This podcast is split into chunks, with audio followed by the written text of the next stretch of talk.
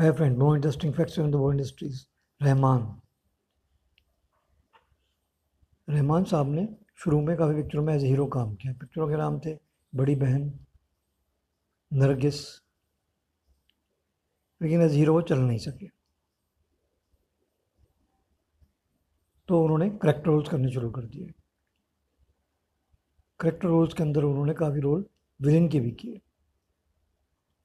उनकी आवाज़ में बहुत दम था। लेकिन आप क्या जानते हैं? रहमान साहब, अफ़गानिस्तान के एक रॉयल फैमिली से बिलोंग करते थे और फ़िल्मों में आने से पहले एक वो पायलट थे। Thank you.